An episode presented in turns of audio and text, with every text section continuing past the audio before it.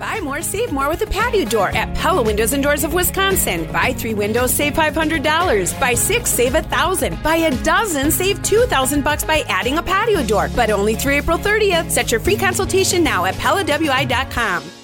Live from the Annex Wealth Management Studios, this is the Jeff Wagner Show. The AccuNet Mortgage Talk and Text line is open now. Give us a call at 855 616 1620. And now, WTMJ's Jeff Wagner. Good afternoon, Wisconsin. Welcome to the show. So glad to have you with us. The thing about tweets, for those of you who use Twitter or follow things on Twitter, soon to perhaps be owned by Elon Musk. That's a story that maybe we'll talk about a little bit later on. But the thing about tweets is because they are spontaneous reactions to things, sometimes they, they don't eh, eh, they don't age well. You you think, okay, this is this is a really good point, and then you put it out there, and then two hours later something happens, and it kind of um, it makes the one the thing that you sent out two hours ago. All right, it it sort of rel- uh, renders it um, moot at best and sometimes maybe incorrect. Then every once in a while, there's tweets that you send out that kind of nail it.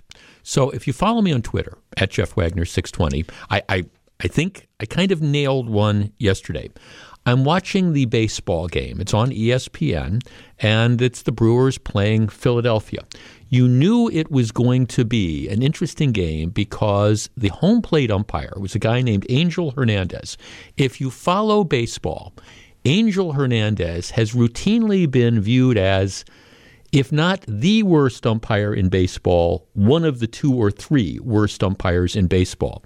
And one of the big things for those of us who love the game and follow the game, one of the big mysteries has been how could Angel Hernandez be an umpire since 1991? He's been an umpire for 30 years. Now, I personally believe that sometime in the early 1990s, there must have been some really, really wild party that uh, for example, a, a, lot of the people who now run baseball attended, and they must have done some really, really embarrassing things, you know, like dressing in uh, clothes of the opposite sex or, or whatever. And there must be pictures. And somehow Angel Hernandez has gotten copies of those pictures because, short of really, really embarrassing pictures, you can't figure out how this guy could have been able to keep his job. And, and it's not just like one game, he is uniformly uniformly awful. And, and not only is he uniformly awful, he's got this sort of arrogance. He he is he's Cuban, Cuban American, and he's filed at least two separate lawsuits against Major League Baseball because they won't let him work the playoffs. And he's alleging it's because of discrimination when the, the real question is why why is he still behind home plate. Why are you letting him go out on the field in, in the first place? And I assume they're just kind of hoping he's 61 years old. They're they're figuring that if they fire him, well, he's going to file another lawsuit claiming discrimination or retaliation or whatever. So they're just letting him limp along. So anyhow, I'm watching the Brewers game against Philadelphia yesterday, and once you see Angel Hernandez behind the plate, everybody knows it's going to be one of those kind of games. In the in the top of the second inning the Brewers catcher Jose Narvaez is is at the plate, and Hernandez is the home plate umpire. He calls him out on a pitch that wasn't close. I mean, it, it just it, it wasn't close. It almost hit him, and they call strike three, and, and that's it. And there's kind of this shrug that oh, it's Angel Hernandez. Well, so I sent out a tweet that said it's only the bottom of the second inning in the Brewers Phillies game, and I'm again reminded that home plate umpire Angel dumpster fire on the diamond Hernandez is absolutely the worst umpire in baseball, and that's saying something. So I send out the tweet and stuff, and then I continue to watch the game. And as bad as that call was in the second inning, top of the second inning, it, it got worse. And and it wasn't biased against the Brewers. The, the calls against the Phillies were terrible. The calls against the Brewers were terrible. It, the matter of fact, if anything, the ESPN commentators just, I mean, they, they were talking about it because I, I understand it. It's sometimes it, it's tough to make these calls and things like that, but it was just horrible. And again, it wasn't horrible about one side or the other. It, it wasn't it wasn't close. And then what happened? Bottom of the ninth inning, Josh Hader pitching. The Brewers are ahead one to nothing. Second guy up is, you know, Kyle Schwarber, who's one of the, the stars of the Philadelphia Phillies. And on a 2 2 pitch that God bless Josh Hader, it's not close. I mean, it's it's outside and down and and they call he calls him out and it was so funny because if you watch Hader, Hader kind of turns his back to the umpire, but the camera's got him, and Hader's got a you know what eating grin on his face because he, he knows that that was just a horrible call.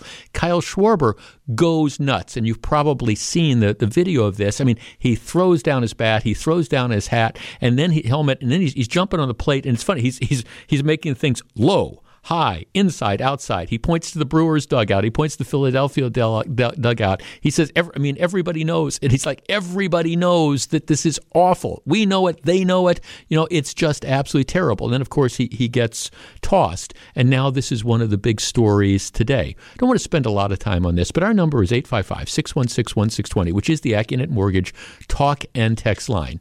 You know, Fans invest a lot in this, whether it's not just the money to go to the games or to watch the games. Obviously, advertisers invest a lot. The players invest a lot in this. I mean, this is their career, this is their livelihood. And of course, you know, wins and losses are, are a big deal. When you have umpires that are just honestly, completely and totally incompetent, if you're not going to get rid of them, I think what happens is you end up selling, you, you really diminish the, the game. And I understand that everybody, every umpire is human. You can make a bad call and things like that. But this is one of these things from a baseball perspective. To have a guy like this behind home plate is an absolute embarrassment, which makes me again raise this question about wouldn't it be a lot better off to just take that human element out of it? You can call it the Angel Hernandez rule, and you can put in the computerized ball and strike thing and let it make the calls. Our number, 855 616 1620, which is the AccuNet Mortgage talk and text line. I mean, I have to tell you, I mean, all's well that ends well if you're a Brewers fan yesterday. They ended up winning. But if you listen to that game or particularly watch the game, it was an absolute joke. And by joke, I don't mean a funny joke. I mean a joke as the way the thing was officiated. And if you're not going to commit yourself to get rid, getting rid of the incompetent umpires, should, wouldn't the game be better off if you went to again that computerized ball and strike system so you you'd have at least a better chance of getting it right 855-616-1620 we discuss in a moment now, now don't get me wrong I, I don't think that the, the calls last night were, were biased one way or the other. I just think that you've got a uniformly bad umpire who was making uniformly bad calls, and it was on display for the entire nation to see in an ESPN televised game. I don't if if I'm if I'm Major League Baseball, I'm Rob Manfred. I'm sitting in my you know exalted office in New York, going, we got to do something uh, about this because this this is an embarrassment. And if you're not going to if you're not going to get rid of the people who are clearly incompetent, well, then maybe you need to just go look at the idea of let's take the human element out of it. Let's go back and let's let's have uh, the computers calling balls and strikes. 855-616-1620. Dave in Brookfield. Dave, you're on WTMJ. Hi, Jeff. Hi. Uh, yeah, well, I watched the game last night, and I, I, my, my wife and I, we were watching. We can't, we couldn't believe it. I mean, every every day, they, you know, they are kind of bad balls and strikes by the umpires. But last night, I said, this guy is horrendous. I've never seen it as bad. I mean, he was calling ones that were there were strikes. He was calling balls, and he was calling balls that were strikes. It, it was. I mean, they were out by two, three inches. You know, uh, you know, our. I, our I pitcher, have. you know, he got 13 strikeouts. He set a record. Well, but uh, I don't know if he would have otherwise. He had about uh, five, five or six strikeouts that were the third well, I, it, that the umpire called. It, it is no, and I understand, Dave. Thanks for calling. I mean, look, and, and I understand that there, there's always there, there's going to be this human element, and you know there, there's going to be close calls that go the other way. But but th- last night, it, th- these like you're saying, these were not close calls. And I'm trying to think if I'm a major league baseball player, and, and I'm my livelihood depends on you know the number of hits I get, how well I do at the plate, those sorts of things, and and it does. And then you've got the huge fan base that's there, and you know if there's clearly, uh, and, and again I, I I'll, I'll, use the example of the break that that you know Josh Hader got. The, the third called the called third strike in the bottom of the ninth inning. It wasn't close. Everybody knew it wasn't close, and they ring the guy up, which is what causes Kyle Schwarber to go you know ballistic. But it, it, it was an ongoing pattern. It wasn't just like okay, the guy missed one call, and and this is it's not unusual. Um, Jeff, I've been watching Hernandez blow calls for years and believe the only profession that he could get allows that kind of frequency is a weatherman. Ooh, ooh, ooh. Well, at least with the weather, you got the computer models that say, you know, because a 50% chance of rain, heads it'll rain, tails it won't. In this case, again, if, if Major League Baseball isn't going to do do away with the, the bottom 25% of the umpires in any given year and, and, move up people to replace the incompetent ones, then it seems to me, just in fairness of the game, you, you, you've got to go to something else, which is maybe you know, go into the electronics. Let's talk to Mike in Illinois. Mike, you're on WTMJ. Good afternoon.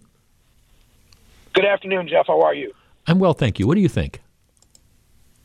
First of all, he is the worst umpire in the league, bar none. So let me start with that. Um, Second of all, um, I wouldn't want to see the uh, human element of the game go away. I know you mentioned that with the uh, previous caller, um, but they do need a Hernandez rule, and that rule would be once you make a certain amount of egregious, horrible calls, you are fired and they have to sign that when they become an umpire, saying that if they make a certain amount, and he surpassed it so much that the rule he would have been fired ten years ago. Well, I so, got yes, it. Right. I think they need to get rid. Yeah, no, thanks. And right, and and and, and again, I, I mean, I, I, appreciate that there is that, that human element there. I, I got to admit, I sort of like the replay thing because I like the idea of getting it right, and I think they've gotten better at that and getting the decisions that, that are out faster because you you want to end up, you know, ultimately with the the right decision. And I I think umpires most umpires generally make the right decision, but you've got some bad ones. And maybe, again, it, it's fear of litigation. Maybe, you know, when Angel Hernandez sued him, I think 2015 was his first lawsuit, saying, You're not letting me into the playoffs. Well, thank God they're not letting him into the playoffs. I mean, the guy, the guy should not be on the field.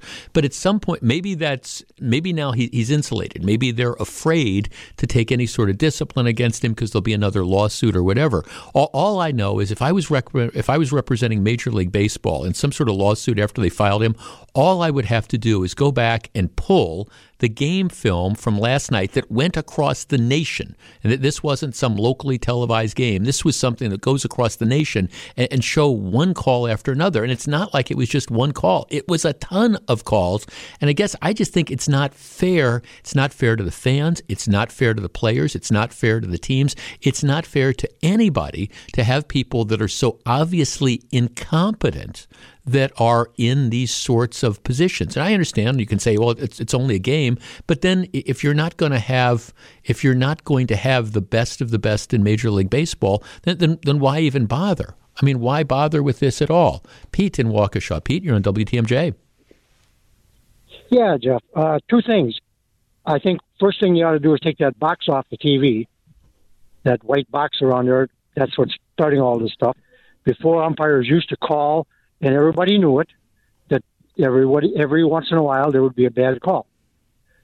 Take that damn box off the TV, and never ever ever get rid of the human element. Okay. I coached. I coached and I and I umpired for a while. You're going to make a bad call every once in a while. The team will get on you. The parents get on you.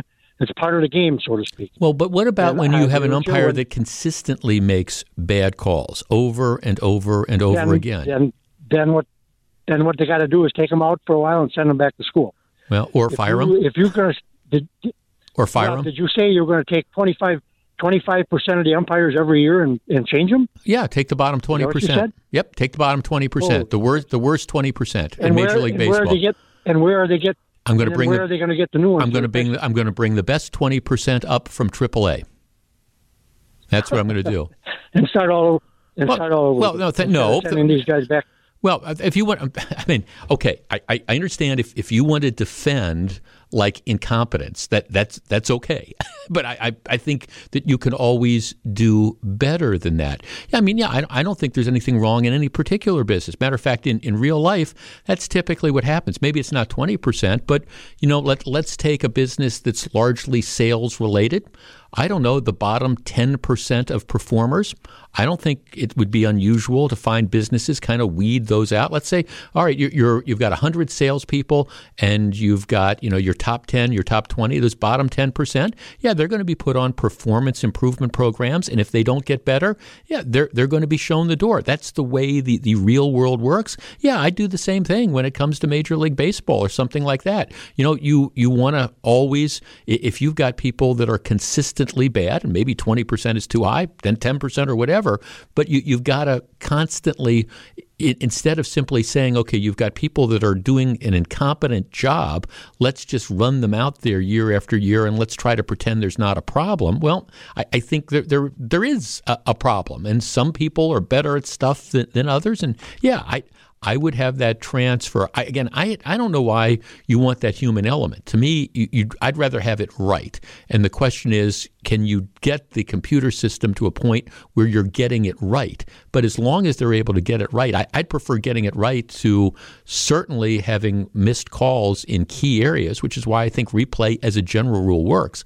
But I don't. I challenge anybody to watch what happened last night and explain to me how Major League Baseball can let something like that happen. And Yesterday, the Brewers ended up winning. Good for them. But next time, that guy could be behind the plate and he could be missing stuff right and left, and it could cost the Brewers a game or your favorite team a game. I mean, how much incompetence can you put up with?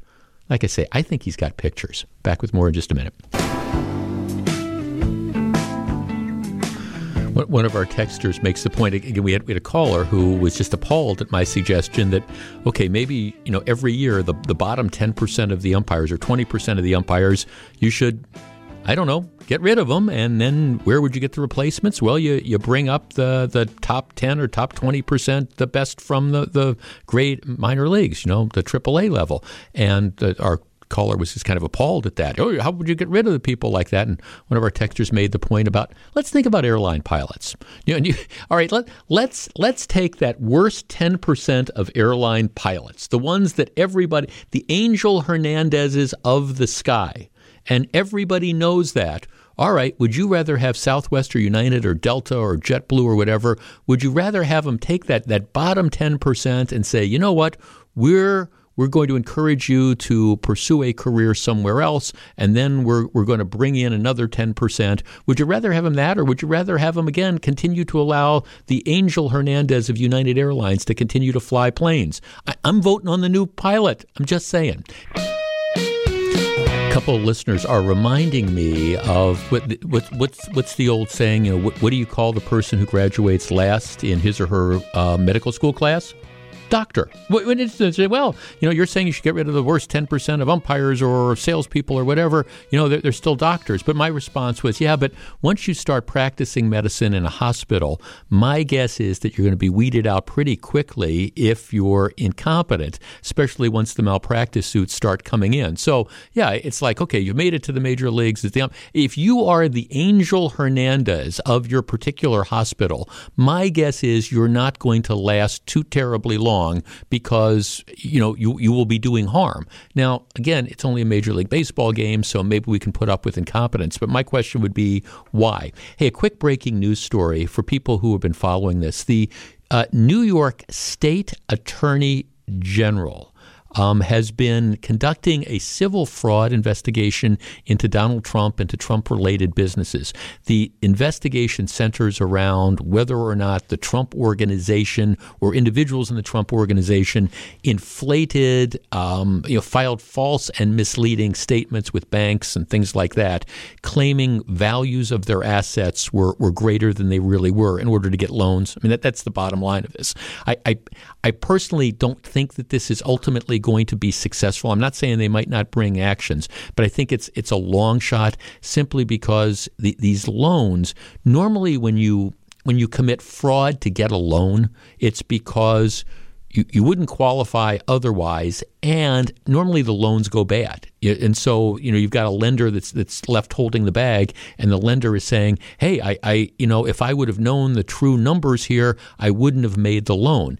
In the case of, of all these Trump dealings, I, and correct me if I'm wrong, but the loans didn't go bad. So there's really no loss that's out there, and that that makes it a much, much tougher case. It's why I think the Manhattan District Attorney has, at least thus far, taken a pass on any sort of criminal stat prosecutions because even if they believe that some of the numbers that were submitted might have been inflated, they, they nobody lost any money and it, it's much tougher to, to sell that case to a grand jury or to you know a jury in a trial. So I don't know that I think anything's going to come of it, but they're going after former President Trump very aggressively. Anyhow, the latest development is a New York judge today held Donald Trump in contempt of court and fined him $10,000 a day for what the judge said was his failure to comply with a subpoena related to this civil fraud investigation.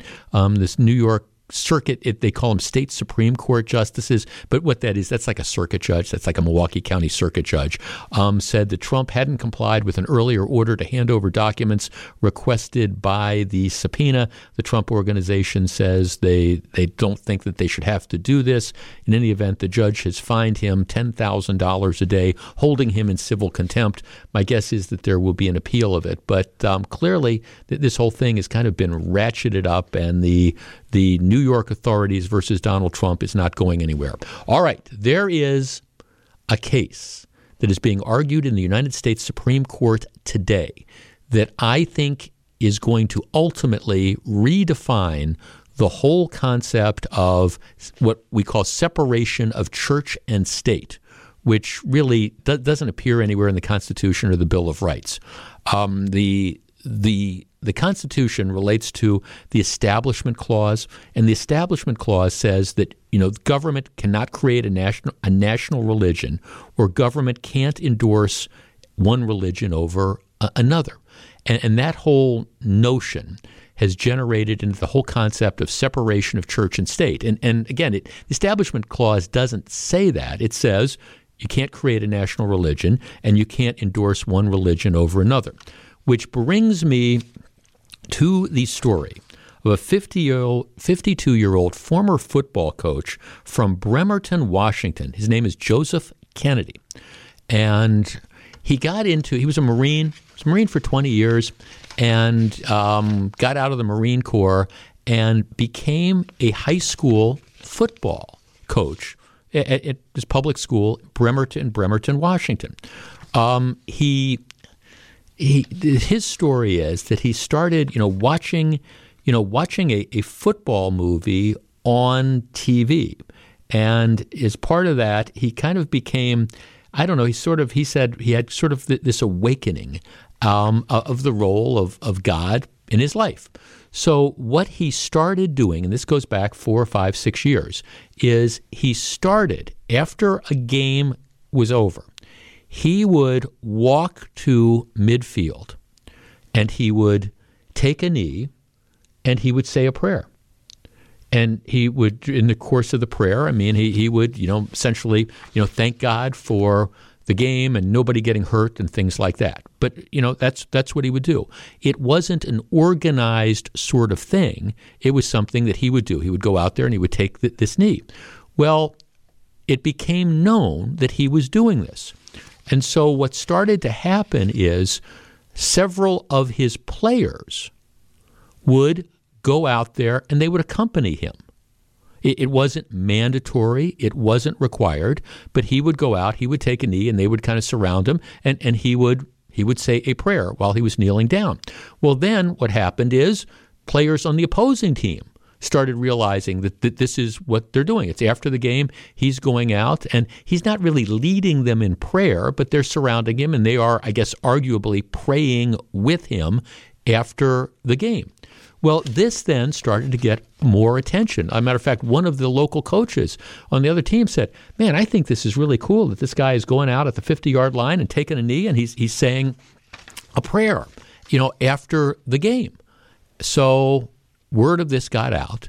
The school board then became alarmed. The school board said, "Well, we're we're worried that he's I don't know, might be forcing or coercing these kids in, into prayer in violation of separation of church and state. And and his response was, no, nobody's making these kids pray. I, I'm I'm walking out and they are accompanying me, but th- that's the decision that they are making. So the school board told him, you got to knock it off. We, we don't want you going out, taking a knee at the 50 yard line, and, and saying a prayer because, well, we think this might be a violation of church and state. And he said, well, no, I, I, am not leading the kids. I'm not. It's not an organized prayer. I, as a public employee, have the right to, to do this. Are you telling me that I can't sit at my desk and, and say if I was if I'm a science teacher or whatever? Are you telling me that I can't sit at my desk after class ends for the day and and say a prayer, thanking God for getting through the day? And they're saying, well, no, we, we don't know that we could think that. But in this particular case, we're worried that you've got these kids that are coming out and they might be, you know, following your lead. All right. So what ended up happening is he they told him you can't do it. He refused to stop doing this. He was suspended with pay, ultimately ended up losing his job. This case has been working its way through the court system. The Ninth Circuit Court of Appeals, which is out of California, a very, very liberal court, um, voted very, very narrowly that the school was within its rights to fire him and now the Supreme Court has taken up this case. So this is going to be argued today about whether or not, as, as a public employee, you have the right, under facts like this, you have the right to go out and, and say a prayer. Um, one of the arguments is if he had gone out at half at, at the end of the game and taken a knee to express his solidarity, for example, with the Black Lives Matter movement, no, nobody would have questioned his ability to do that. But because he goes out, takes a knee, and says a prayer, the school says you can't have your job. Our number is 855 616 1620, which is the Accunet Mortgage talk and text line. All right, this, this is not a teacher or a coach requiring the kids to pray with him or her. This is at the end of the game, the coach says a prayer, the kids follow him and they choose to, to join in, but they're not required to. 855 616 1620. I think the Supreme Court is going to say this is okay. Matter of fact, I think most observers think the Supreme Court is going to think this is okay. What do you think? Under circumstances like this, should the coach have been fired? 855 616 1620. My answer is not just no, but heck no. What do you think? We discuss in just a moment. The countdown to the draft is on, and we're doing it big with a draft night megacast on April 28th. That's Thursday from 7 to 11 p.m. Join Gabe Neitzel, Greg Matzek, Brian D., and Jason Wilde as they break down all things draft during round one. Plus, they'll be joined by Tausch, Chewy, and other football voices throughout the show. The Draft Night megacast, April 28th from 7 to 11 p.m., right here on 620 WTMJ. All right, 799, I'm um, 855 616 1620 is the number. All right right, so this is what the coach does walks out after the game, takes a knee, says a prayer. A number of the players started following him. A number of players on the other team started following him. School board got all upset about this and ultimately ended up firing him. Supreme Court's going to hear this case today.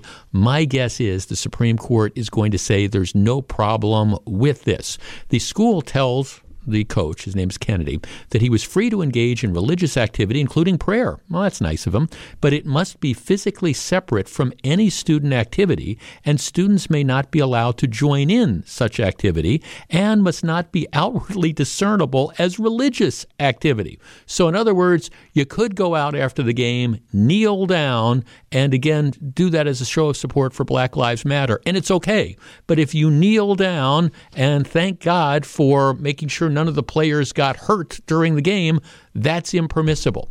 All right, try explaining that one. 855 616 1620. That's the Accunet Mortgage Talk and Text line. Jeff, um, I'm, I'm guessing parents complained.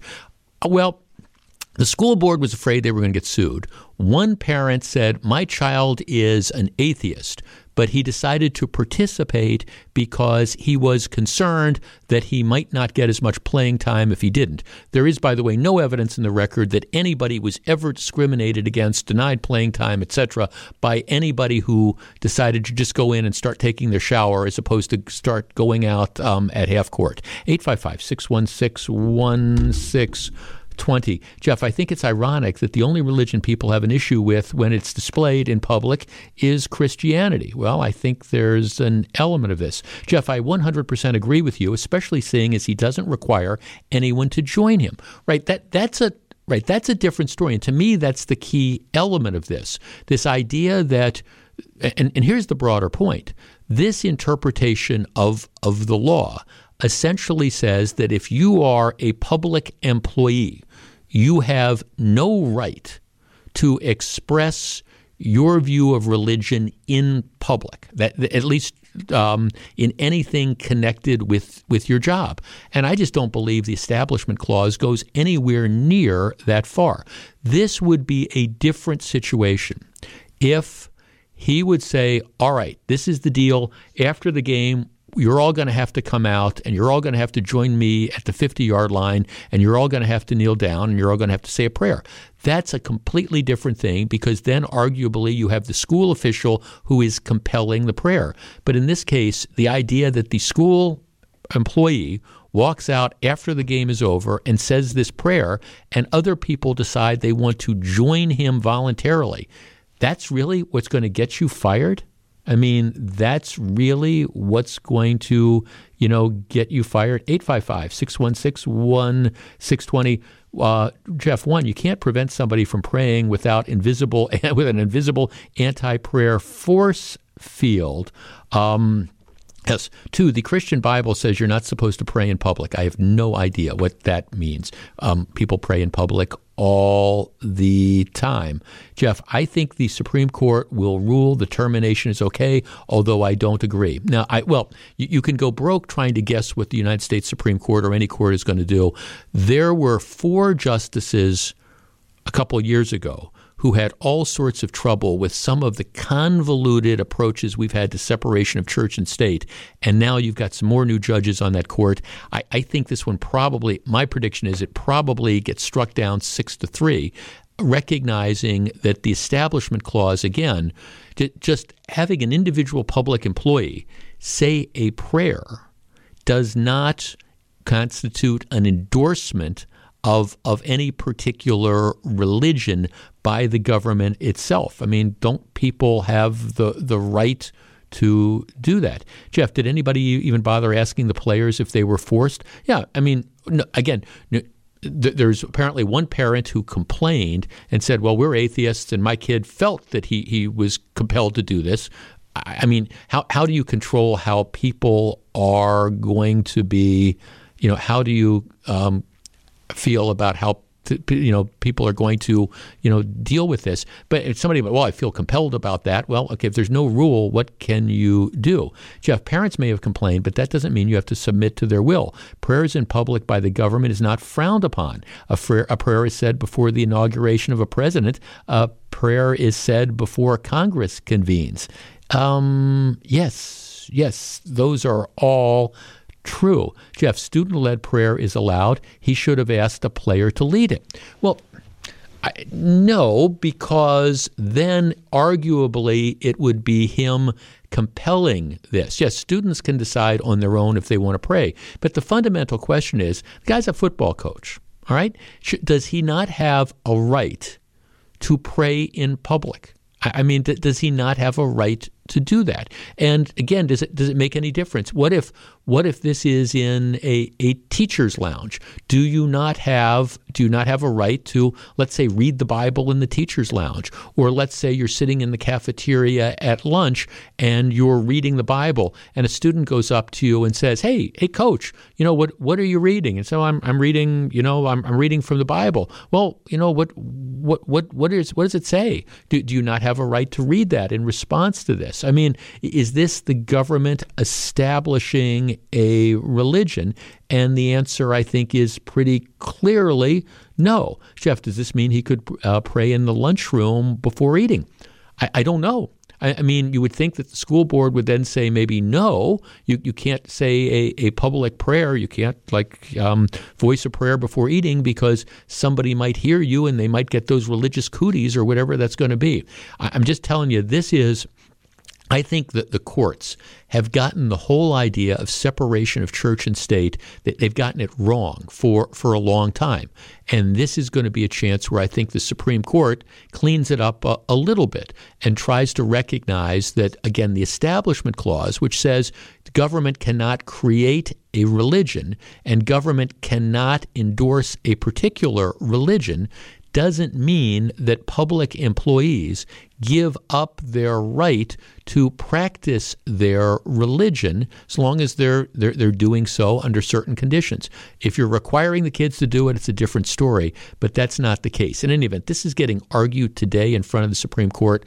I think even the um, even the, the folks who are kind of like let's let's just again continue the separation of church and state argument. I think they recognize that they have an uphill battle on this one because the facts really aren't in their favor. But we'll know pretty soon.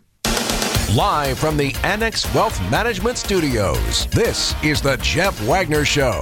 And now, WTMJ's Jeff Wagner. Good afternoon, Wisconsin. Welcome back to the program. One of the reasons, um, if you're listening to the program, I encourage you to follow me on Twitter. It's at Jeff Wagner 620 because particularly over the weekends, a lot of times there, there's things that happen, and I, I, I, share my reactions, and and for whatever reason, because of the crush of other events or whatever, it, it, doesn't necessarily get on the program, and I always walk away with like stacks and stacks of material that I wish I had more time to talk about. So one of the things I do is I, I use Twitter for that, and there's several new postings up.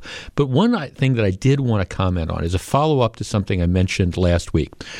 University School of Milwaukee is a, I, I think a lot of people would argue it is probably the premier um, elementary and secondary school in in this area. It is very very expensive. I mean, I think if you're sending a, third grade or fourth grade, it's something like twenty four twenty five thousand dollars, and it's it's again you get a high quality education. I did not go to university school. As I said, um, when I was in law school, I worked part time there for two years. I was like their their debate coach, and it was a part time sort of thing.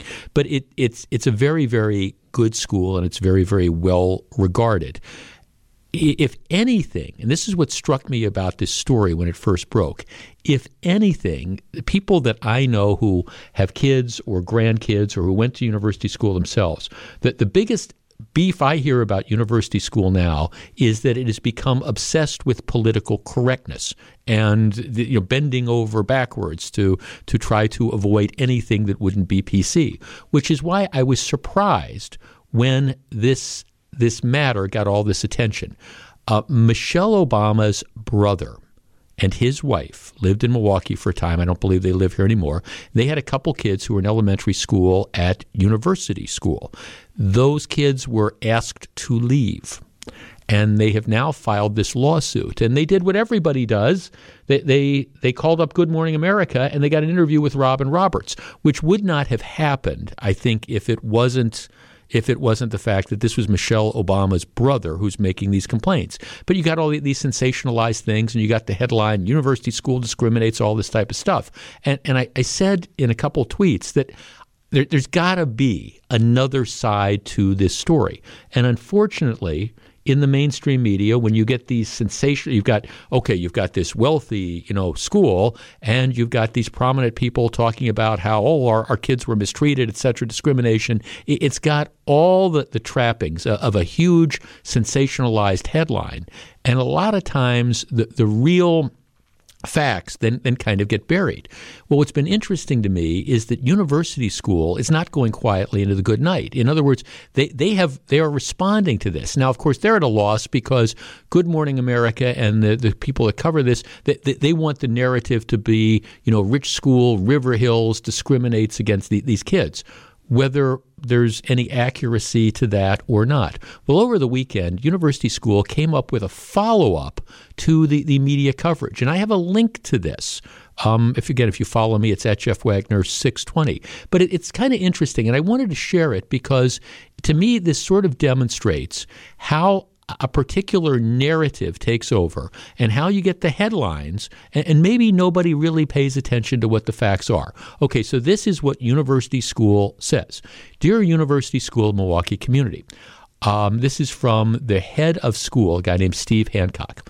I write to provide some additional information and context regarding the lawsuit recently brought against University School Milwaukee by a former school family and related comments that they have made through the media.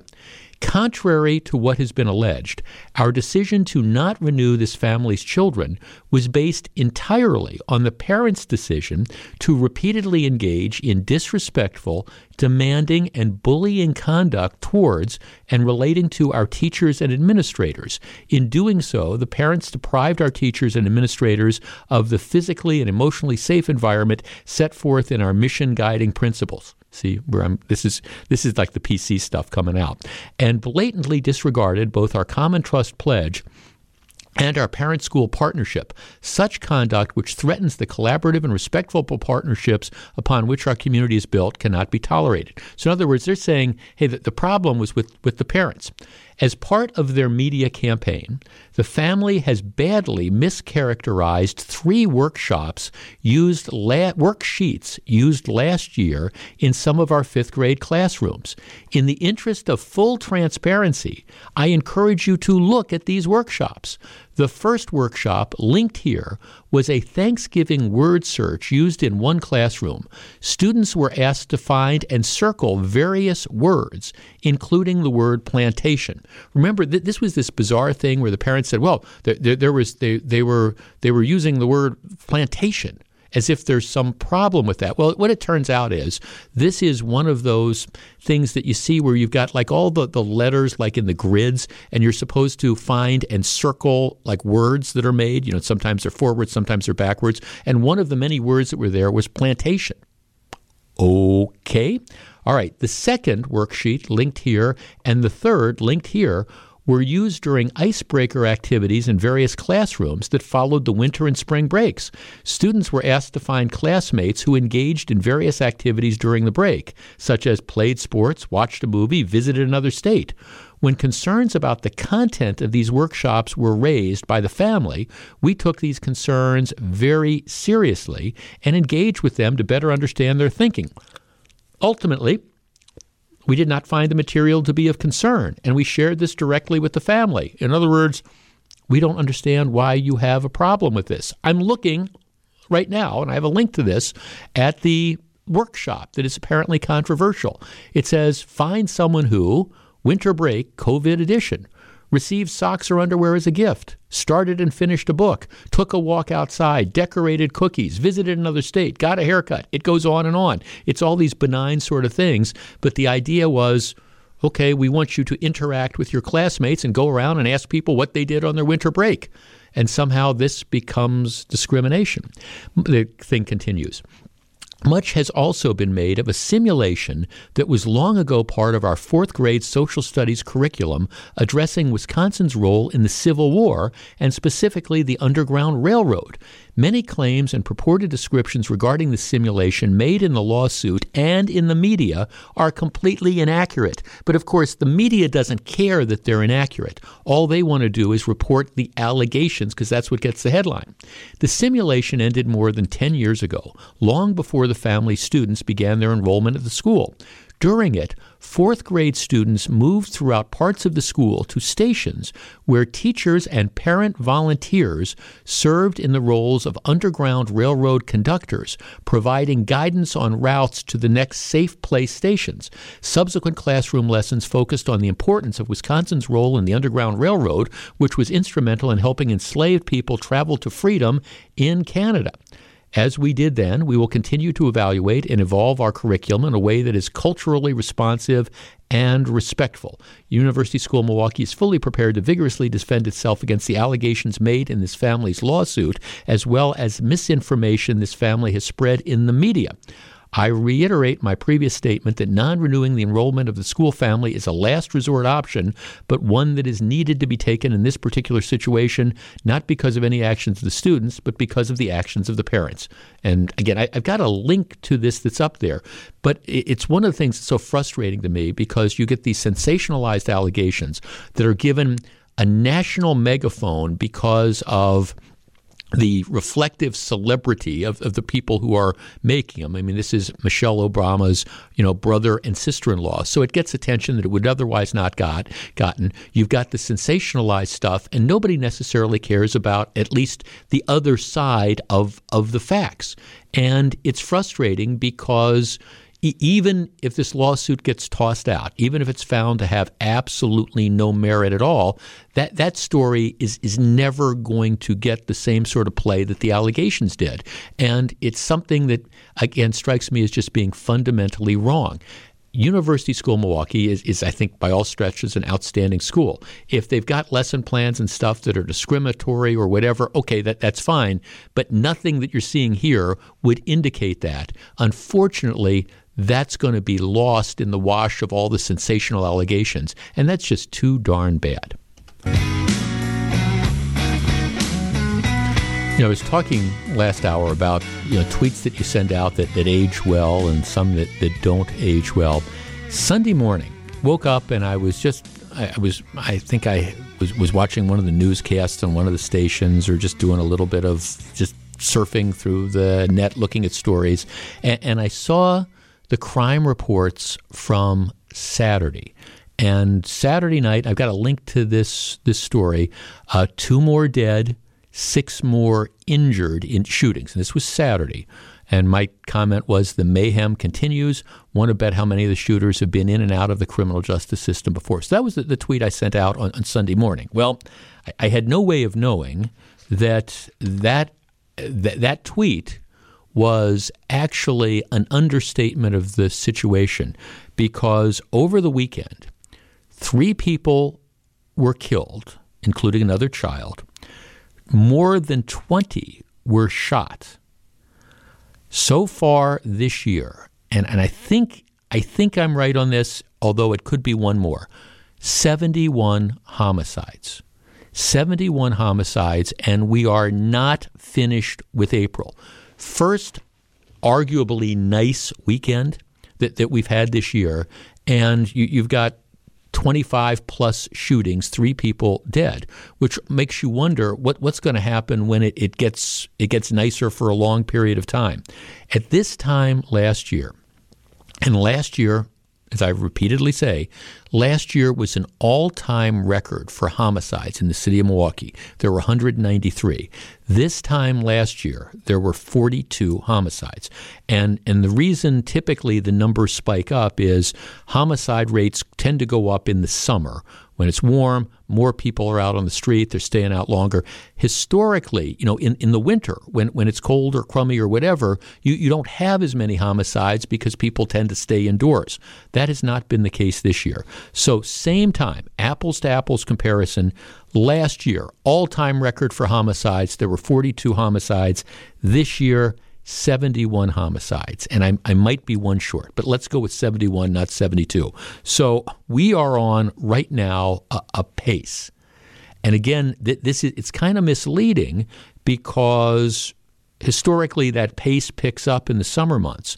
But even if we would just extrapolate our numbers now out through the end of the year, you're on pace for over 220 murders on the streets of Milwaukee, which is absolutely unthinkable. It's unthinkable that there were 192 years ago. It's unthinkable that there were 193 last year. And it would certainly be unthinkable that there are 200 plus murders, 220. And, and I mean, I, the sky is really the limit with what is going on now once the weather gets nicer. Because, like I say, once the weather gets nicer, the number of shootings and homicides tend to increase um, again exponentially. And and so you're looking at what is going on here, and nobody seems to have a good answer. Everybody seems to be appalled by this, appropriately so. Everybody seems to wring their hands and clutch their pearls and talk about this, but nobody seems to have any concrete ideas as to what needs to be done.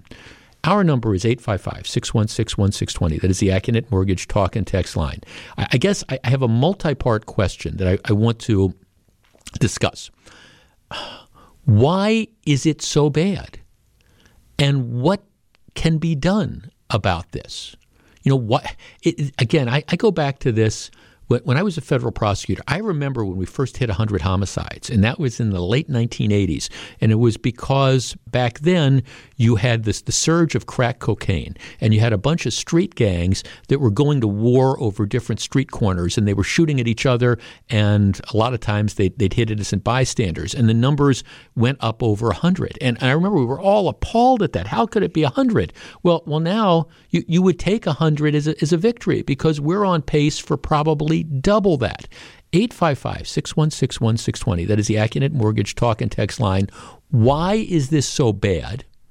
And what can be done to stop it? To make to make the shootings halt? What what would you do if you were the mayor? What would you do if you had the authority to try to do something? 855 616 1620. I've got a couple ideas. Not sure they're going to be implemented, and it might be too little, way too late, but I've got a couple ideas. I'll share those with you. But this to me is unacceptable and it, disproportionately affects certain areas of the city. I know whenever I talk about the crime rates, I, I, get some feedback saying, oh, you're making it sound like Milwaukee is a dangerous city. Yes, Milwaukee is a dangerous city. You know, leave your Hyundai or leave your Kia anywhere on any city street, and there's a decent chance that you're going to come back and it's going to be broken into or gone.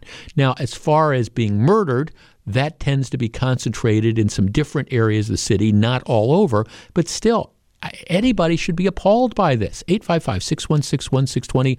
Why are the, is the crime rate out of control? And what, if anything, can we do to rein it in? We discuss in just a minute.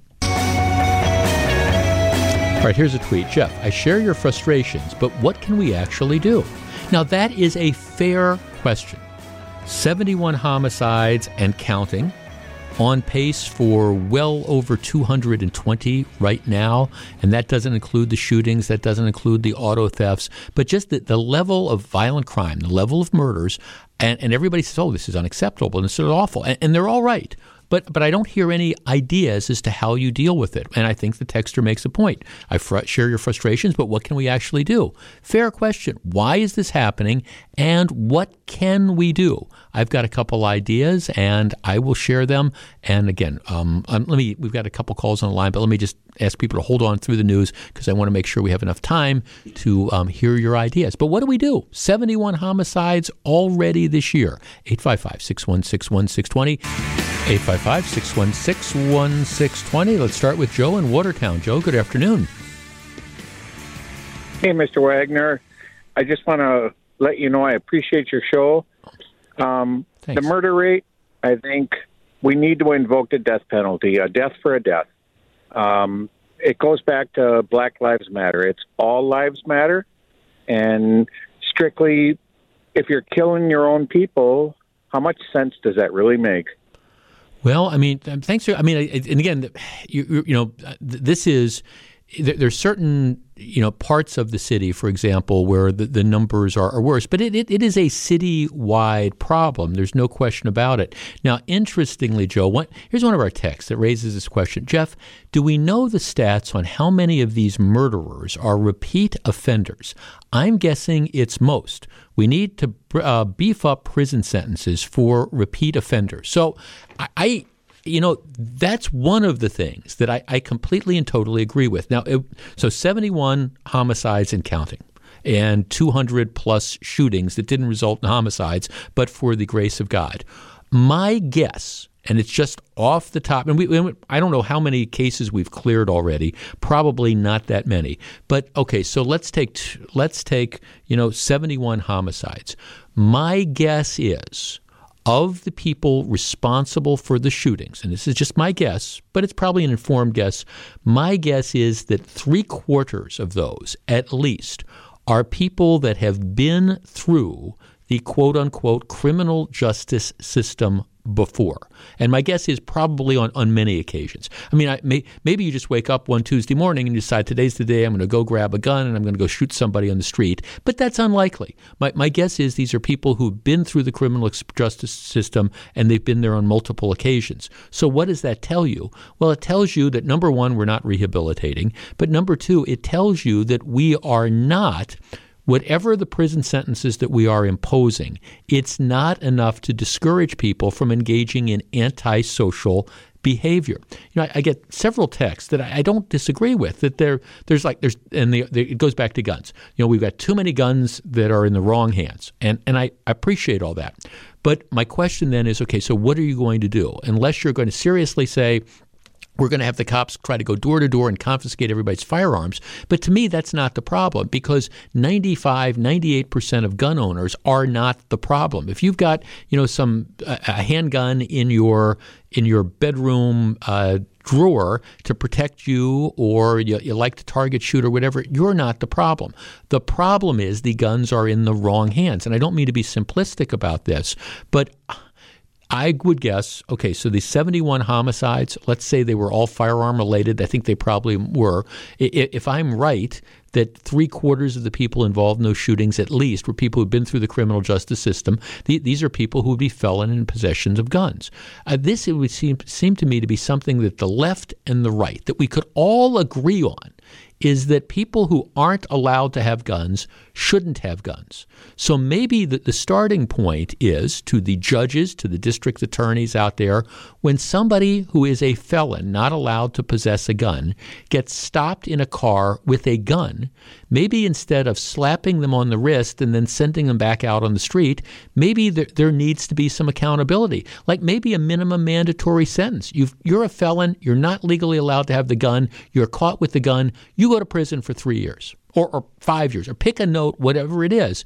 But just th- this idea that we're not going to tolerate people who have no right legally to carry a gun from, in fact, carrying that gun. And, and this, you, if you would do that, and then get really serious about felons with guns, you know, at least at the very least, you would have those felons with guns off the street for a period of time so they wouldn't be in a position to shoot and kill other people. 855 616 1620. Now, I understand it's complicated, and I understand the frustration that lots of people have with the, the uh, proliferation of firearms and all that, and, and I get it.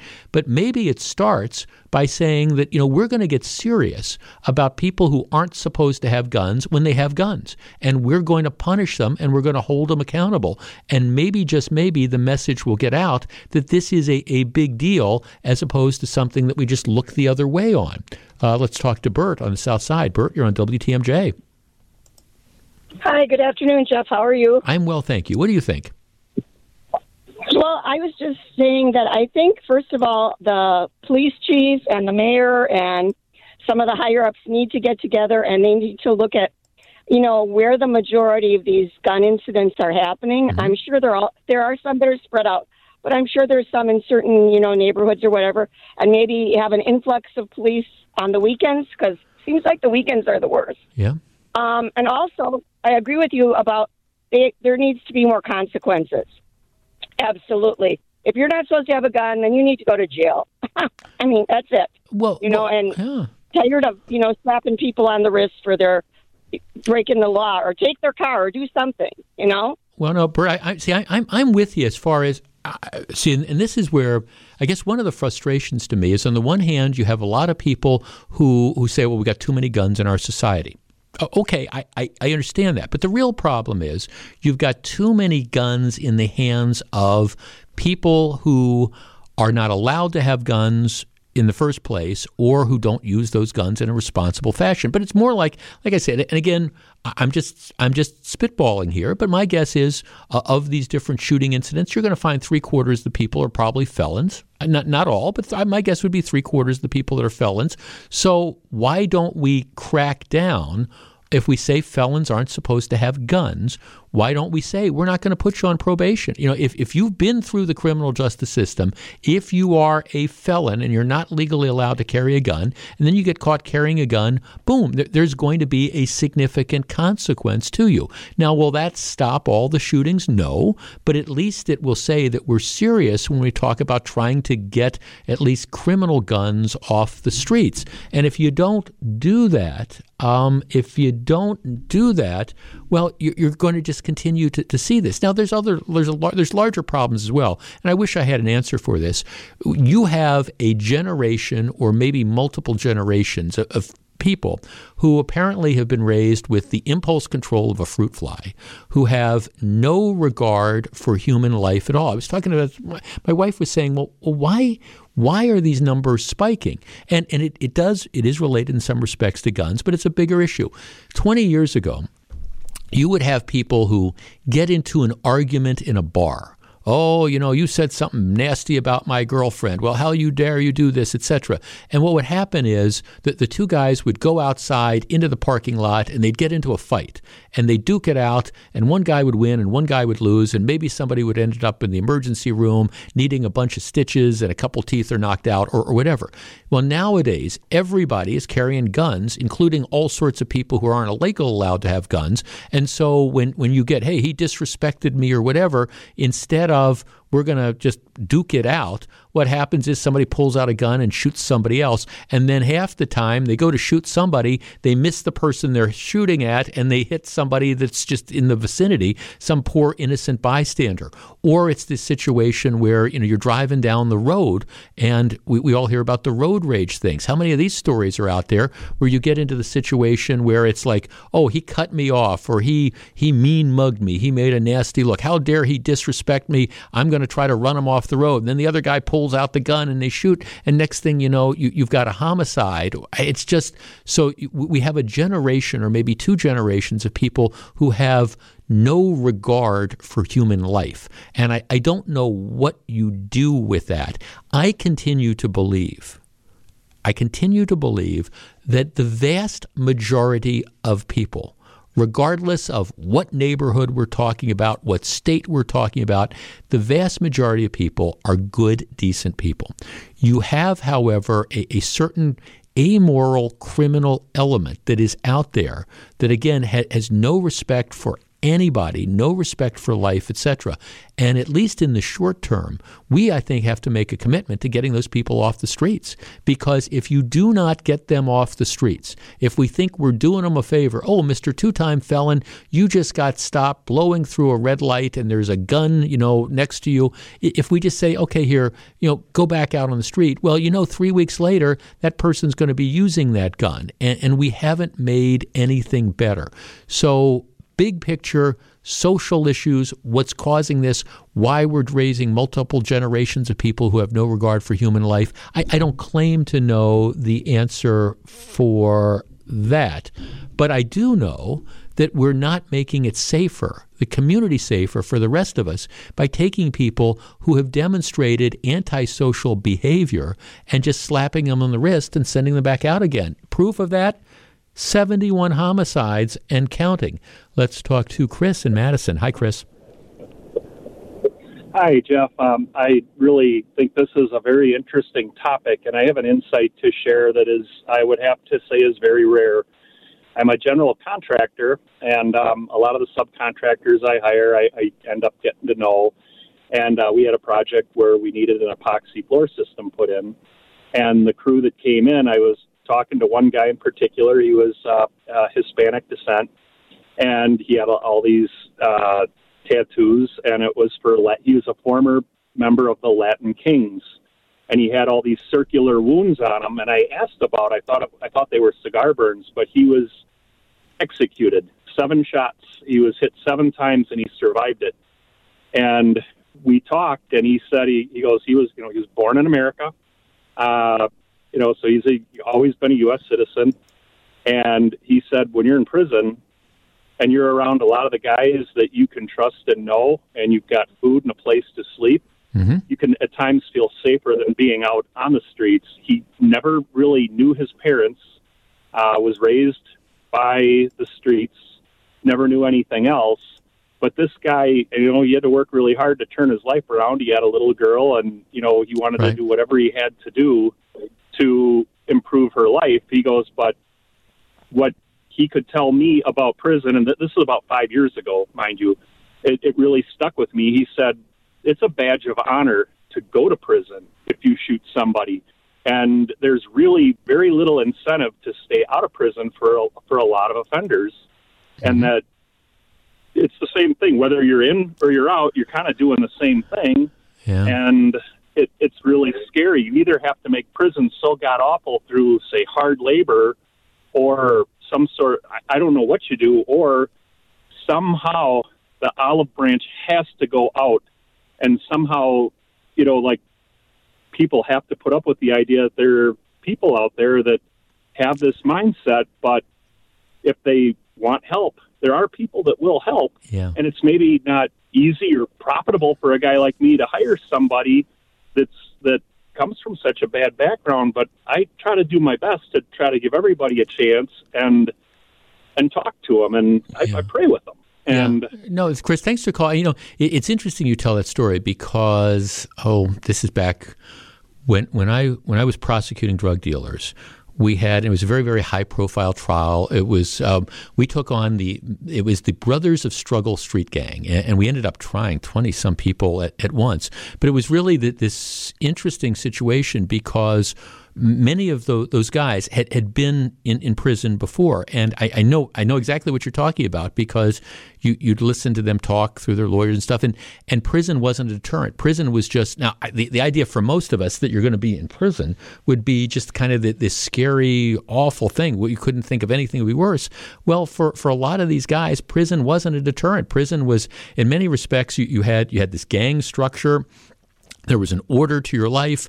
You, you know, you knew that you were going to get your three meals a day. You knew that there was, uh, you know, that this is when you'd work out. There was this order, and I understand that sounds just crazy, but I know exactly what you're talking about. Look, I, I don't, I don't claim to have all the answers. I, I and I also understand that you can't imprison your way out of long term problems. But short term, we, have got to do it. And like I say, my guess is the vast majority of these people who are responsible for these homicides have been in and quickly out of the criminal justice system. You got to turn that around.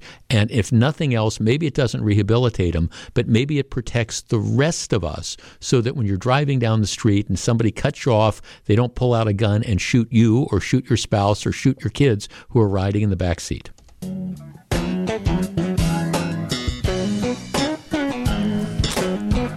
You know, every once in a while, I, am just amazed at, I don't know, the, the things that people try to make into a, a big deal. Now, I don't know about you, but every once in a while, being human, I send something out and it's got a typo in it. And, and I, I try my best not to do that, but I, but I admit every once in a while I, I do, and it's particularly with with Twitter, especially if you're trying to tweet from your phone or something, you know, and you got the big fingers and and, and every so I, I try to read it twice and then just to make sure. But I admit every once in a while, if you would go back and you can read my tweets, you can follow me at Jeff Wagner six twenty, you will find one where there might be a typo or there, there might be a grammatical error. And it's really not that I don't know what the proper grammar is. It's just because I was trying to post the thing. I'm sitting in the front seat of a car. I want to get the thing posted. So I have made a mistake. All right, I admit it.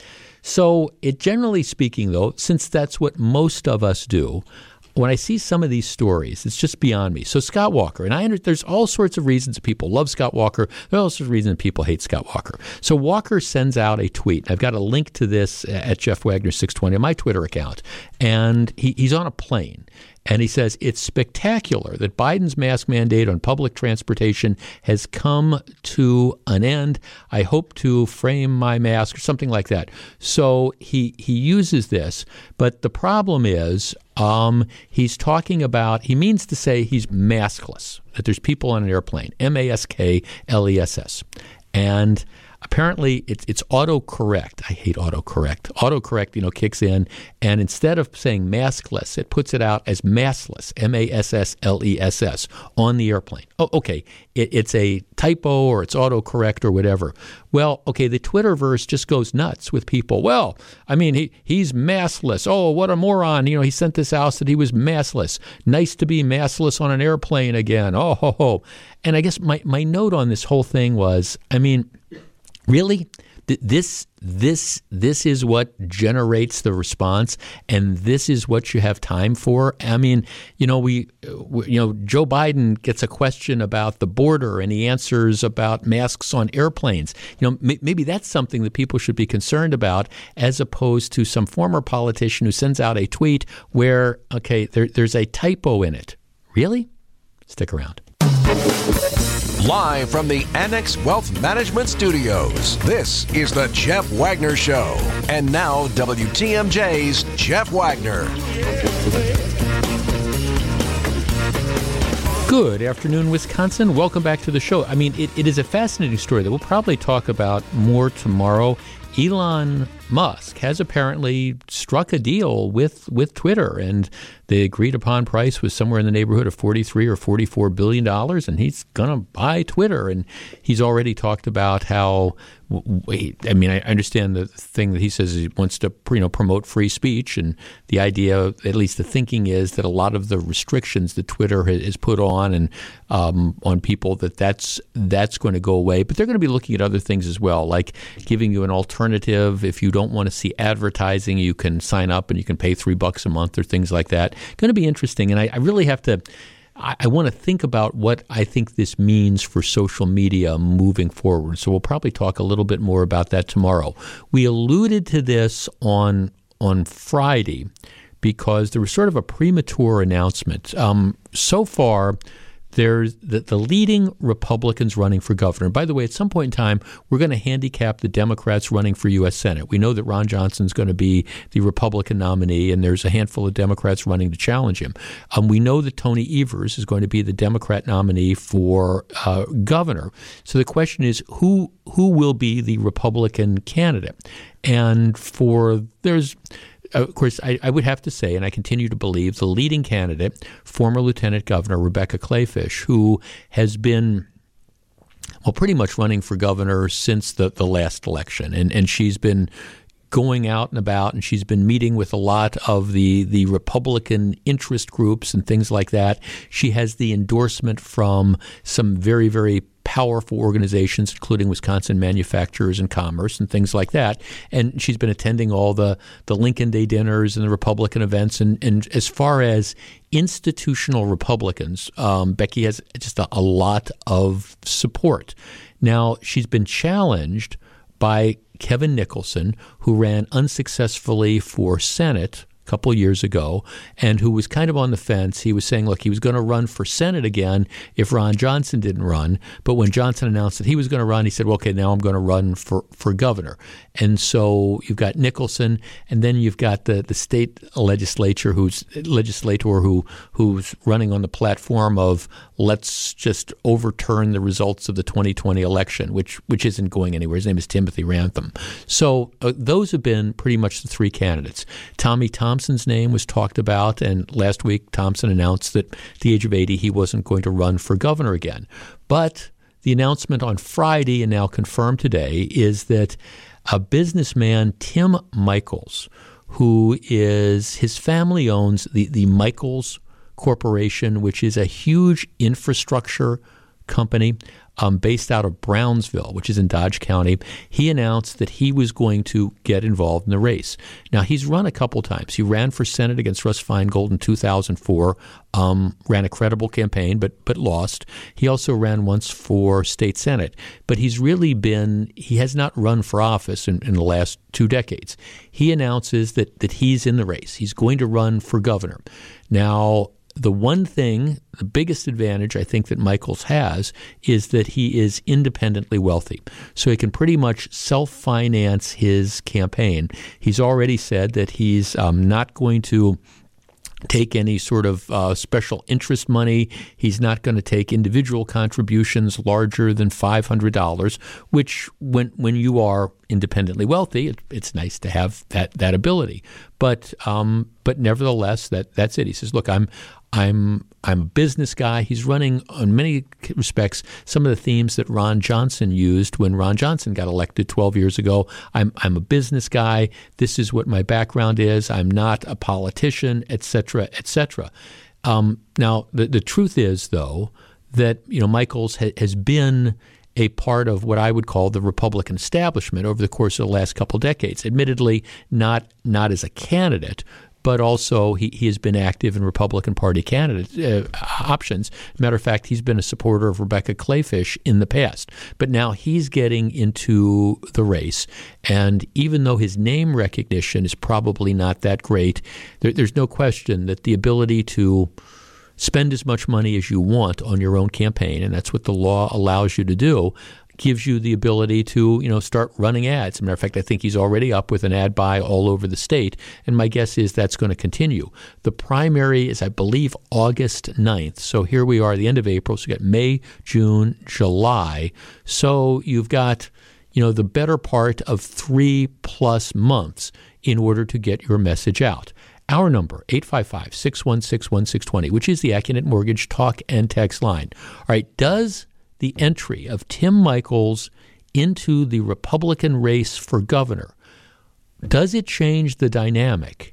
And, and how does it? Who's going to be the Republican nominee come August 10th? 855 616 1620, which is the AccuNet Mortgage Talk and Text line. And what's what are your considerations going to be if you're planning to vote in the Republican primary on August 9th? 855 616 1620. We discuss in a moment. 855 616 1620. So, Tim Michels, businessman from Dodge County, family business is that the Michels Corporation, which is a big infrastructure company, he says he's getting involved in the race for governor. He's been involved in two political races as a candidate, lost both of them, but the most recent one was 2004. So, where where do we go from now? Who's the big winner? Who's the big loser? How does this um, how does this change the dynamic? All right, let me give you a couple texts before we go to the phones lines. Uh, Jeff, it'll be nice to have a candidate who isn't sucking up to the stop the steal folks. Rebecca has been very disappointing in that respect. Jeff, the entry of Tim Michels means that you can put a fork in the Kleefisch campaign. She is uh, 2018 Leah Vukmir 2.0. She has a ceiling of 45% in the general election. Jeff, I'm happy that Michels is in the running. I went to college with his siblings in the 80s, and I know he comes from a solid family with a solid work ethic. I think it changes the dynamic because we need some fresh ideas on the Republican side, and I feel Michels is a more common sense candidate with less partisan thinking, although I do like Rebecca Kleefisch, I feel that he would be a breath of fresh air. Jeff, easy answer for me. It's Rebecca Kleefisch. She has the best chance to beat Governor Evers. Um, let's see.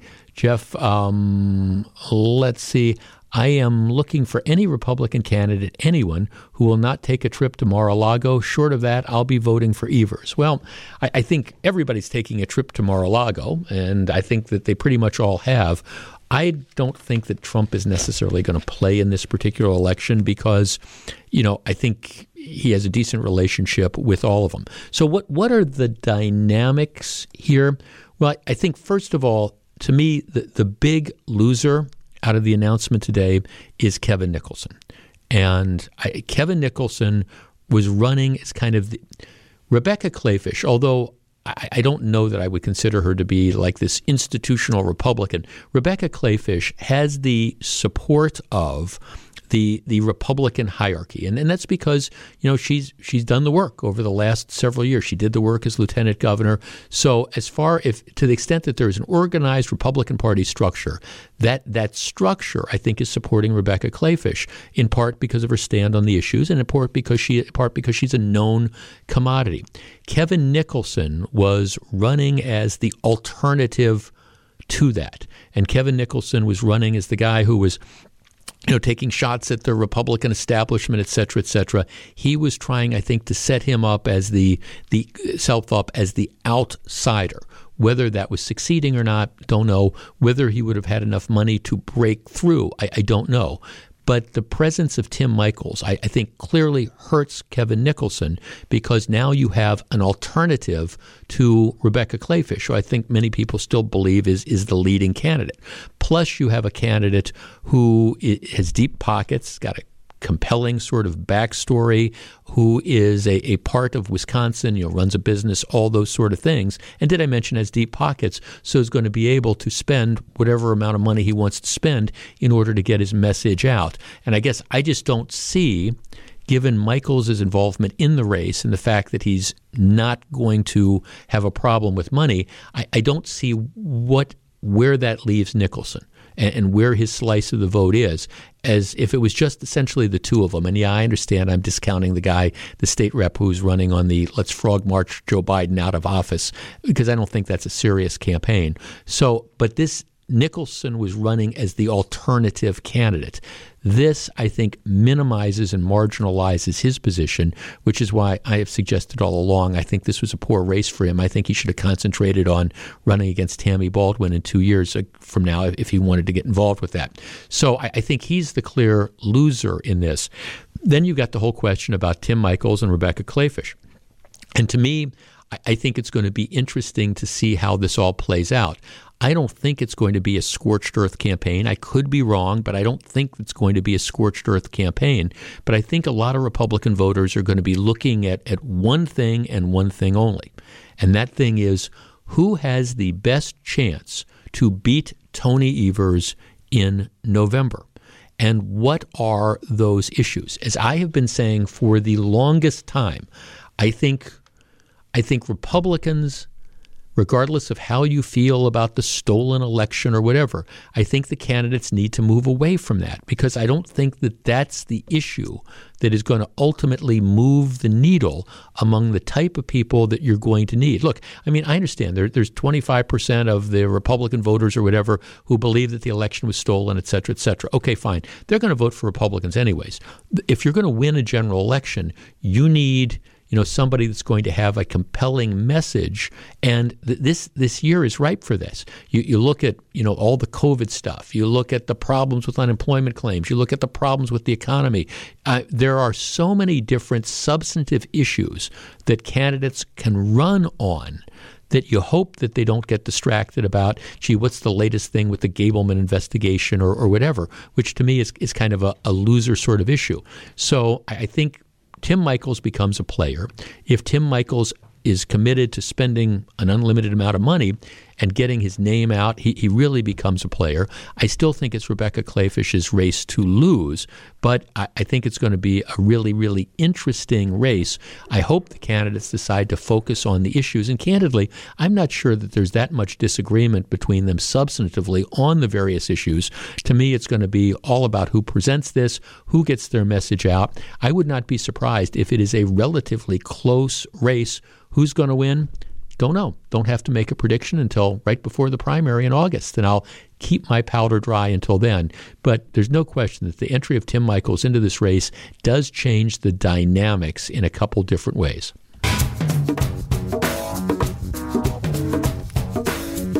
Jane Matenaer is a fellow Wisconsinite. Growing up here, you will be able to appreciate this. Do you remember American TV? Crazy TV Lenny. Crazy TV Lenny. Yeah, for for people and it, it just it's this is another one of these businesses that you thought would be around forever, but um, American TV used to be American TV in Madison, and it started out as an appliance and electronics store out, out of out of Madison. It was run by a guy uh, who who really started. Um, Len Mattioli, I believe was the name, and and he developed this persona, as you were saying, Crazy TV Lenny. Right. And he'd, he'd, he'd be, you know, and it, it, was kind of a takeoff on, on some of the other, this is back in the 70s and stuff, where, you know, he'd, he'd be doing his own TV commercials and come on in and we got this on sale and that on sale. But the truth was, people used to drive. I mean, I can remember when, when I was in college or law school, people eh, would drive to Madison to buy like stereo equipment and stuff. That was the, that was the legend of this. And he, then turned American TV. It, it, expanded. It was in a number of different states, and they had stores that were all over. I mean, there were several American TV stores that were here. He ended up selling the business in 2009, and he was going to he was going to retire, um, but he, he couldn't stay retired. The reason I'm bringing, he couldn't stay retired because he was retired for a couple of years, and then he got back into the e-bike business, and so he's been running an e-bike store out of out of Madison. I did not know that for Crazy Lenny's electric bikes. Okay. Um, see, crazy. Hey, it worked for him all this time. It, it may as well keep it all, going. Well, the right the, now the reason I, I, bring this up is because um, he's just he sold his interest in that. He's going to be 79 years old, and he just he, he, he sort of an, announced. There's a big story in the Madison papers about this. He just announced that hey, I'm 79 years old. I just I don't have the energy to work 10 hours a day, six days a week in, in retail and stuff. So he sold his interest in the bikes and is now going to you know officially go into retirement at the age of 80. But it, it's just it's another one of these things where you, you just can't describe how big American TV was at, at least at a certain point in time. It was the place to go, and I remember very specifically, uh, I had been living in Minnesota after uh, going to, to school up there, and I came down here to visit someone.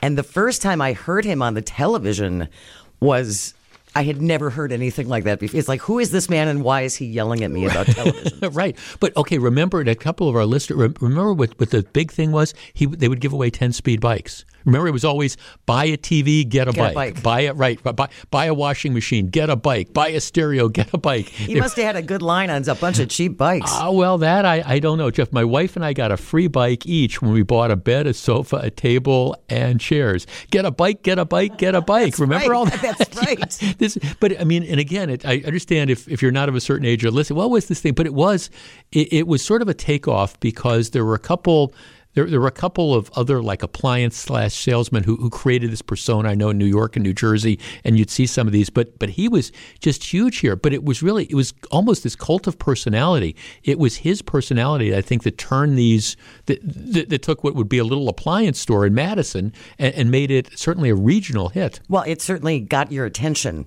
You know what I mean? You heard a couple of those spots, and you would never forget who had the TVs and where you could get a free bike get a bike, get a bike, get a bike. Yeah. So in any event, he he he went back. He, he couldn't stay retired. That this is the see. This is the thing when when people talk about retirement. And, you know, it's kind of like Tommy Thompson. Tommy Thompson is never going to retire. I, I don't know what Tommy Thompson is going to do next, but he's he's just incapable of retiring. Crazy TV Lenny was, was exactly the same kind of guy, and and you know he reached a point where okay you're, you're pushing 80 years old, may, maybe you can't keep up that pace, but you know you know Janie he's going to have some business that it's going to be. I admire those people. I am the complete opposite, as I am intrinsically lazy. So once I retire, I will not be coming back. okay, well well hopefully that won't be for a long time.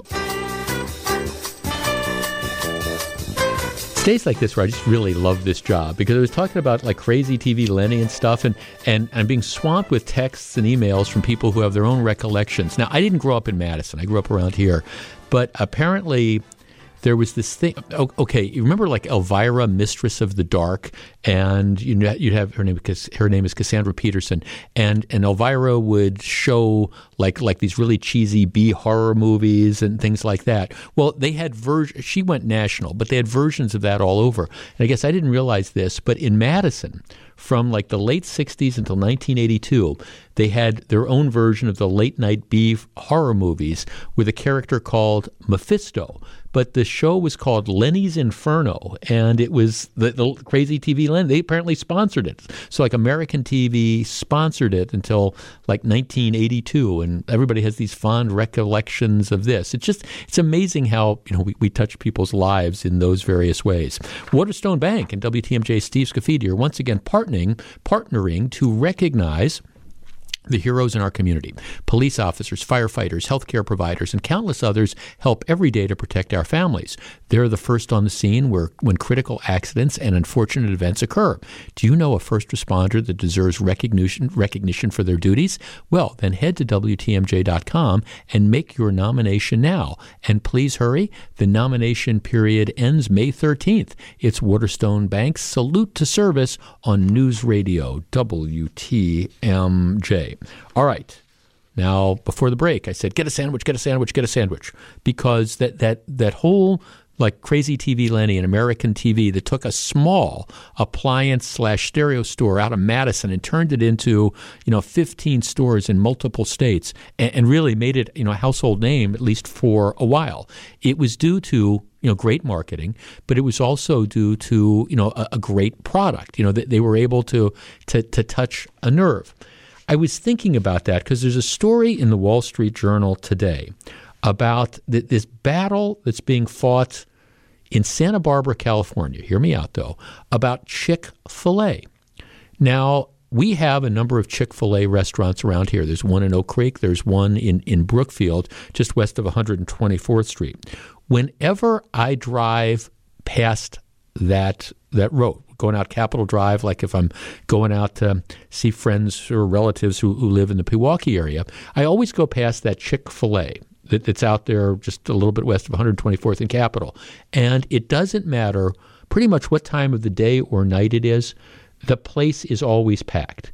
They've got like I want to say it's like four lines of drive-through windows, and and and it's always it, it's it's just backed up. Matter of fact, a lot of times the traffic even backs up in the street. You you've got people that are sitting in line for it looks like I mean I think they do a pretty good job of moving people through it, but but they're there you know 10 or 15 minutes waiting in line to to get the, the thing that Chick fil A is offering.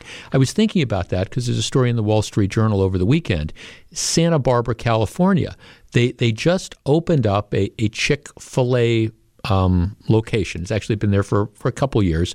But what, what's happening is a lot of the officials uh, and people in the neighborhood are complaining because the lot is just absolutely packed and there's long lines at the drive-through, and you have people who are willing to wait 15 or 20 minutes to get you know to get served. And what's happening is there's so many of those people that the traffic is, is backing up out on the street and you have a, a number of neighbors and some city officials who are complaining that hey that the traffic is backing out on the street and it's causing a problem. The flip side is you got pretty much everybody that loves chick-fil-a. And so it started this little bit of a war about yeah okay yes, we understand that the cars back up on the street, but the truth of the matter is it's worth it. So the argument is kind of get over yourself and just live with it because we want to have our, our chick filet. And it's almost gotten to this point of, of having a cult status to it. But what's going on in Santa Barbara, unlike you know what I see on a regular basis, again at, at the one located uh, in in Brookfield, um, eight, our number is 855 616 1620, which is the Accunet Mortgage talk and text line. I, I, don't know what the lines are like at the, the one they've located in Oak Creek, but uh, again, my sense is this is something that is incredibly, incredibly popular. And they, they're obviously doing something right.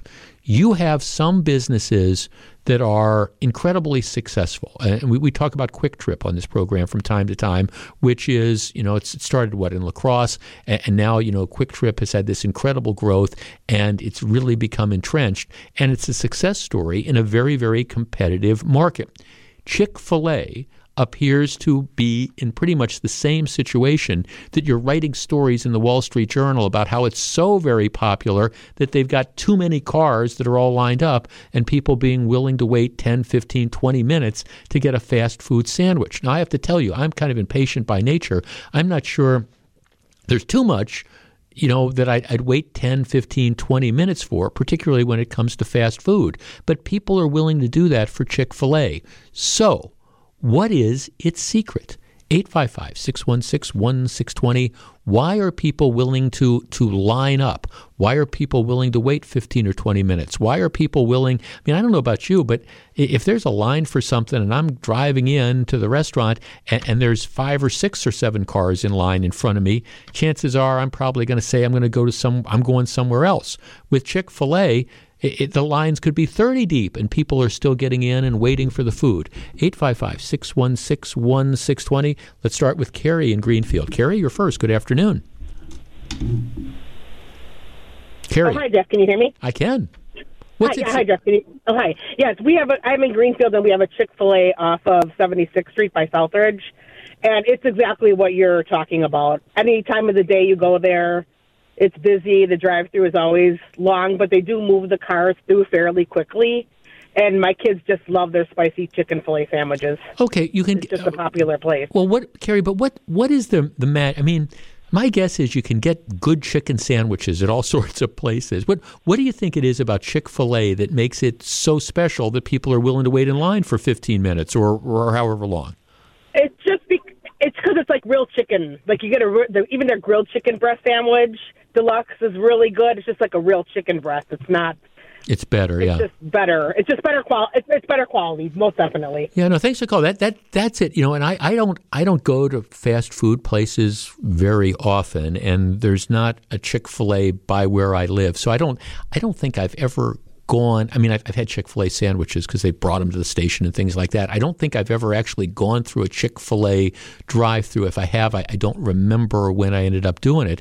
But I, I obviously I, I know that they've figured out how to build that better mousetrap. Let's talk to Zach. Zach, you're on WTMJ. Good afternoon. Hi, Jeff. I think you know you take a great product and you add phenomenal customer service, and I think that's something that Kwik Trip does, and it's something that Chick Fil A does that that that both companies have going for them. And I think we shouldn't miss the fact that both of these companies are run by Christians, people that are that are openly Christian, and it's something that does kind of overlap into their business. Yeah, no, uh, right. I mean, thanks for no Chick Fil A. Well, no Chick Fil A on Sunday. They're they're closed here. Jeff, is this any different than In and Out Burger in California? They're exactly the same. Well, they're, not the same as far as product, but yeah, In and Out Burger, and we've talked about this before. In and Out Burger, and they don't have them in, uh, here. It it's it's almost got a cult status, and if you ever are in a place. They started in Southern California, but they've got an In and Out Burger in Vegas and things like that. If you ever go past this, long lines. People are just people just absolutely love them. Uh, in and Out Burger to me, I'm I'm not. They're they're good. I'm not sure I'd wait in line for 20 minutes, but I, like I said, I'm not sure I'd wait in line for 20 minutes for anything. What is the appeal here that the Wall Street Journal is writing about how they put in a Chick fil A and all the neighbors are upset because it's so popular? And that popularity appears to sustain itself. Um, back with more in just a minute. See, now the interesting part about this story is you, have got some politicians who are like looking at Chick Fil A and saying, "Okay, well, we, you know, we, they've got a, we, we want to kind of crack down on them because they've got so many cars that are in this lot," and at the same time, they're also afraid to do that because there's all these cars in the lot. It's incredibly popular. Obviously, Chick fil A has touched a nerve, not just around here, but like nationwide. Uh, here's one of our texts Jeff, I have this argument with my two sons. I just don't get it. It's a freaking chicken sandwich. However, they absolutely love the place. Let's talk to Steve in Saukville. Steve, you're on WTMJ. Hello. Hi, Steve. Uh, I heard that you can only own one. So every franchisor puts their all into their location, mm-hmm. has to maximize the profit. So that's probably why the uh, service is so good. Yeah. I think. Well, my guess is th- thanks for calling. Now, I, I have to I got to be careful here because a very good friend of mine, his family owns 49 McDonald's, I, I, keep telling him you'll be a big deal when you own 50. That, that's my, and his name is Steve as well. I said, Steve, you'll be a big deal when you own 50. They, they own 49 McDonald's. And I think, you know, he would probably say, no, we, we put our all into all the franchises. The, the thing that, that does uh, is that there, there aren't anywhere near as many, say, Chick fil A's as there are Arby's or, you know, Burger King's or, or McDonald's. And I, I do get the sense that they're probably extremely selective in their expansion and and where you can find them. Um, one of the texters was reminding me that apparently they're going to be putting one in in in Glendale and I think on Port Washington Road. There's one in Menomonee Falls. You've got the one in Oak Creek, but but they are more like destinations. And my guess is that there's all sorts of research that goes into figuring out where we're going to um, open up um, something. Jeff, I, I don't get the fascination with Chick fil A either. I think Popeyes is much better. It's been a long time since I've had Popeyes. Jeff Culver's is like that also. Good food, courteous service, and a clean restaurant. Yeah, I mean, Culver's is another one of these that inspires in, incredible loyalty in the, the customers. Um, Jeff, once uh, Chick fil A opens, you're going to see a lot more car traffic. Jeff, what did Yogi Berra say? Nobody goes there anymore because it's too crowded. yeah, that's the um, that's it. Jeff, I think Chick fil A has very long lines because they don't have as many locations like McDonald's, for example. You know, McDonald's may have over five to ten restaurants for every Chick fil A add up all those cars in the McDonald's drive-through and it'll rival what you see at that one Chick-fil-A. Well, yeah, but people are willing to wait longer and longer. I will tell you. I mean, if I if I had pulled into a, a McDonald's drive-through and I saw 15 cars in line, I, I, don't even care if they're giving away those McRib sandwiches. I, I'm I'm not going to wait. On the other hand, people are obviously willing to wait to go to the Chick fil A's because they figured this out. Jeff, I think there's three reasons why people wait for Chick fil A. Number one, the employees are kind and courteous. Number two, their product is good. And number three, they always get their orders right. You can wait the same amount of time at many other fast food places, and often your food is cold, or half your order is wrong, or it's missing. Yeah, that's um, you know, that's that that is always the challenge is how you figure out how to get it right. And it, it's become more of a challenge, especially with the, the great resignations and the pandemics and things of the like, because all these fast food places have the same issues that pretty much everybody else has is, is where where are you going to find the help? And and who are you going to get the staff to drive through? And who are you going to cook find to cook the stuff and all? And I know it's an ongoing challenge and then you know you once you find somebody and once you hire them and I have a number of friends who own businesses who tell this story it's not just finding somebody it's not just hiring them it's getting them to show up day one after you've hired them, and it's getting them to come back day two or day three. So it's it's an ongoing challenge that I think all these places have. Jeff, in my experience, I think at Chick Fil A the food is average, but the customer service is top notch. Still not enough for me to wait in a crazy long line, but you know, I, I understand that customer service. You know, no question, you know, about it that's that there is that thing. Jeff, you need to try it out in person. The service is phenomenal. The food is always fresh and hot. The waffle fries are awesome. Okay, well there you go. So, bottom line is if you're driving past one of the Chick fil A's in our area and you see those long lines and you're thinking, oh, is, is, this something weird about us in southeastern Wisconsin that we're willing to wait in these long lines? No, th- this is happening all over the country. Whatever the recipe is, whether it's service, whether it's product, I also think one of the things Chick fil A does is they don't dilute the menu. I mean, you go to Chick fil A, you want a milkshake, you want a chicken sandwich or some variation of it. it it's not I mean, they know what they do well and they emphasize that. But if you see these long lines and you think it's unique to southeastern Wisconsin, au contraire, it's going on all over the country. When we come back, we're going to find out what John Mercure has on his mind on Wisconsin's afternoon news. Stick around.